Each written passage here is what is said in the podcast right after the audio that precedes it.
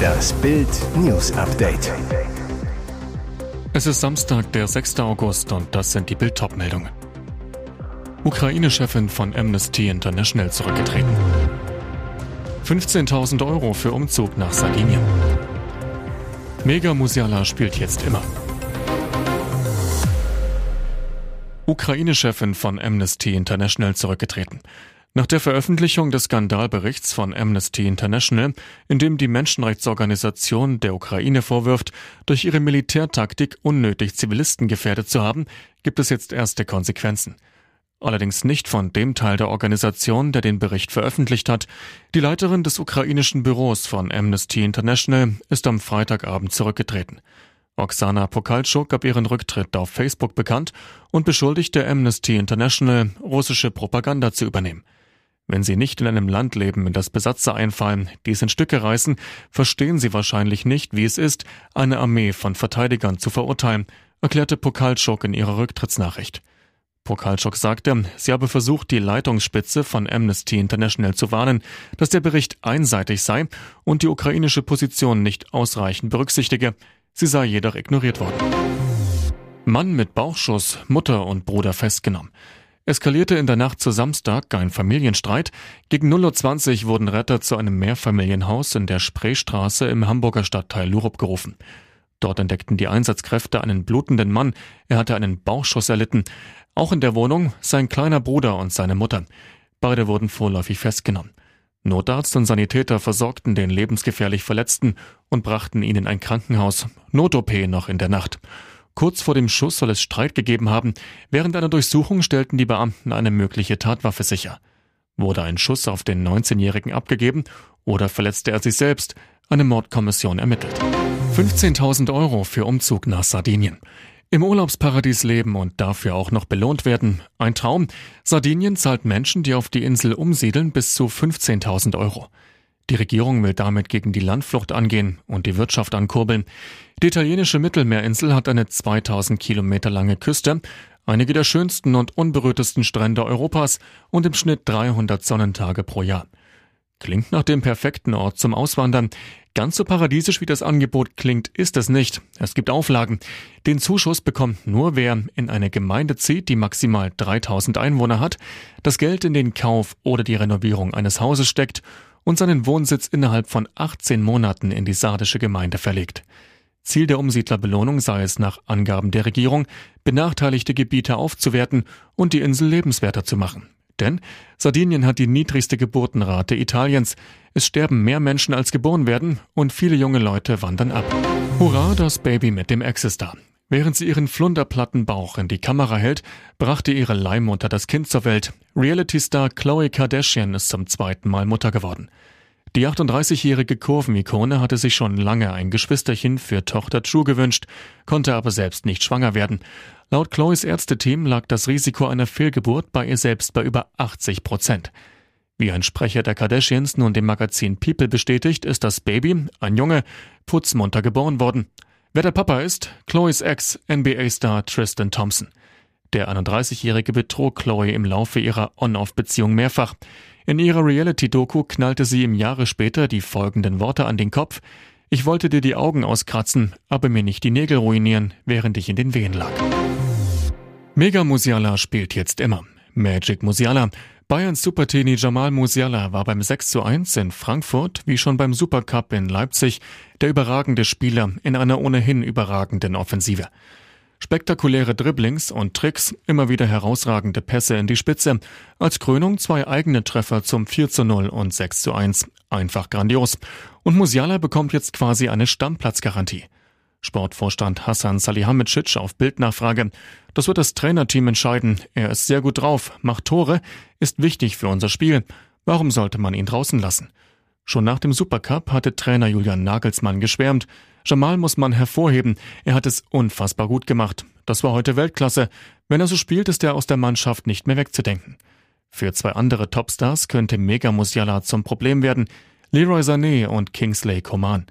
Denn beide würden eigentlich genau auf der Musiala-Position im linken offensiven Mittelfeld spielen. Beide sind eigentlich Stammspieler. Und jetzt weitere wichtige Meldungen des Tages vom Bild Newsdesk. Desk. Deutschland ächzt unter der Teuerkrise und den Folgen des Ukraine-Kriegs. Das verleitet Kritiker gerne dazu zu behaupten, dass die Sanktionen uns mehr schwächen als das Regime von Kreml-Diktator Wladimir Putin. Doch US-Forscher der Yale School of Management zeigen jetzt, die gemeinsame Knallharthaltung des Westens wirkt, Putins Wirtschaft implodiert. Ein Problem für Russland. Die meisten Länder in Europa haben ihre Abhängigkeit von russischem Gas schon deutlich reduziert. Heißt, sie kaufen immer weniger Putin-Gas. Und auch beim Öl sieht es nicht rosig aus. Zwar nahmen nach Kriegsbeginn die Ölexporte aus Russland nach China deutlich zu, das aber zu einem Discountpreis. Eine weitere Horrornachricht für den Kreml. Laut Forschern sind Importe aller Waren nach Russland für etwa 20 Prozent des Bruttoinlandsproduktes verantwortlich. Da ist es dramatisch, dass diese seit Kriegsbeginn um mehr als 50 Prozent abgenommen haben. Und laut den Yale-Forschern sind mehr als 500.000 Menschen seit Kriegsbeginn aus Russland geflohen, viele davon Fachkräfte, zum Beispiel aus der IT-Branche. 15.000 davon gehören zudem der Gruppe der Ultrareichen an. Laut Yale-Forscher entsprechen die 15.000 etwa 20 Prozent der Ultrareichen im ganzen Land. Der US-Verschwörungstheoretiker Alex Jones ist wegen seiner falschen Behauptungen zu einem Massaker an der Sandy Hook Grundschule zu zusätzlichen 45,2 Millionen US-Dollar Schadenersatz verurteilt worden. Heißt, er muss insgesamt mehr als 49 Millionen US-Dollar Entschädigung an die Eltern eines Opfers zahlen. Das berichten mehrere US-Medien übereinstimmend aus dem Gerichtssaal in Texas. Bereits am Donnerstag war er zu mehr als 4 Millionen US-Dollar Schadenersatz verurteilt worden. Alex Jones hatte in der Vergangenheit behauptet, dass der Amoklauf im Dezember 2012 von Schauspielern inszeniert worden sei. Ein 20-Jähriger hatte damals in Newton im US-Bundesstaat Connecticut 20 Schulkinder und sechs Lehrer erschossen. Die Eltern eines getöteten Jungen hatten den Radiomoderator wegen seiner Behauptungen verklagt. Sie hatten geschildert, welch emotionales Leid die Lügen des 48-Jährigen zur Folge gehabt hätten. Der Anwalt des Verschwörungstheoretikers argumentierte hingegen, die Kläger hätten nicht beweisen können, dass die Worte seines Mandanten tatsächlich Schaden verursacht hätten. Jones hat in der Vergangenheit immer wieder diverse Verschwörungstheorien verbreitet und zum Beispiel behauptet, dass die US-Regierung an den Anschlägen vom 11. September 2001 beteiligt gewesen sei. Olli Pocher stichelt gegen Bibi. Die Trennung von YouTuber-Paar Bibi und Julian Klaassen sorgte für Entsetzen bei den Fans und für schnippische Kommentare bei anderen Usern. Darunter Oliver Pocher. Schon damals äußerte sich der Comedian belustigt über die Trennung und hielt sich nun mit einem weiteren Seitenhieb auch nicht zurück. Bibi und Julian, das Traumpaar, ist Geschichte. Während Bibi aktuell untergetaucht ist mit dem Beziehungsstatus unklar, lebt Julian sein bestes Leben mit seiner neuen Freundin, Schwimmerin Tanja Makaric. Und Olli Pocher, der stichelt weiter wie bisher. In seiner Instagram-Story teilte der Comedian eine Story und schrieb dazu, bin sehr froh, dass Bibi endlich wieder arbeitet und alle Kooperationen weiterführt. Auf dem geteilten Video zu sehen, ganz klar nicht Bibi, sondern Julians neue Liebe Tanja, die Werbung für eine Klamottenmarke macht und dabei einen Rabattcode anbietet. Ganz wie einst Bibi es getan hat. Sogar für genau die gleiche Marke. YouTube-Ikone Bibi hat sich aber in letzter Zeit von Social Media zurückgezogen. Hier ist das Bild News Update. Und das ist heute auch noch hörenswert. So kaputt sind die öffentlich-rechtlichen. 84 Prozent der Deutschen wollen Zwangsgebühr abschaffen. Der Skandal um die nach Korruptionsvorwürfen zurückgetretene ARD-Chefin Patricia Schlesinger bringt den öffentlich-rechtlichen Rundfunk ins Wanken. Inzwischen fordern 84 Prozent der Deutschen die Abschaffung der Rundfunkgebühr, wollen nicht länger für das teuerste Rundfunksystem der Welt zahlen. Das ergab eine INSA-Umfrage für Bild. Allein die ARD leistet sich 23.600 festangestellte Mitarbeiter, 11 Fernsehprogramme, 55 Hörfunkprogramme, 16 Orchester und 8 Chöre. Schlesinger selbst hatte eingestanden, dass die Liste der Vor Vorwürfe um Beraterverträge, Luxusdienstwagen und Protzbauten inzwischen auch die Belange der ARD berührt. Trotzdem will sie nach ihrem Verzicht auf die ARD-Gesamtleitung weiterhin die Chefin der ARD-Anstalt RBB bleiben. So bekommt sie noch bis 2026 ihr Jahresgehalt von mindestens 303.000 Euro. CDU und CSU fordern die Journalistin auf, ihren Posten beim RBB sofort zu räumen. CSU-Generalsekretär Martin Huber zu Bild. Keine halben Sachen. Frau Schlesinger muss auch als RBB-Intendantin zurücktreten. Nur den ARD-Vorsitz abzugeben reicht nicht. Bayern demütigt Götze, Fan-Ärger um die Hymne. Der Knall- und Eklat-Auftakt. Irre, verrückt, einfach durchgedreht. Dieses Spiel spottet jeder Beschreibung. Die Bundesliga startet mit einem Donnerschlag in die neue Saison. Meister Bayern überfährt Europa League-Sieger Frankfurt in einer Sensation von Fußballspiel mit 6 zu 1. Zur Halbzeit steht es schon 5 zu 0.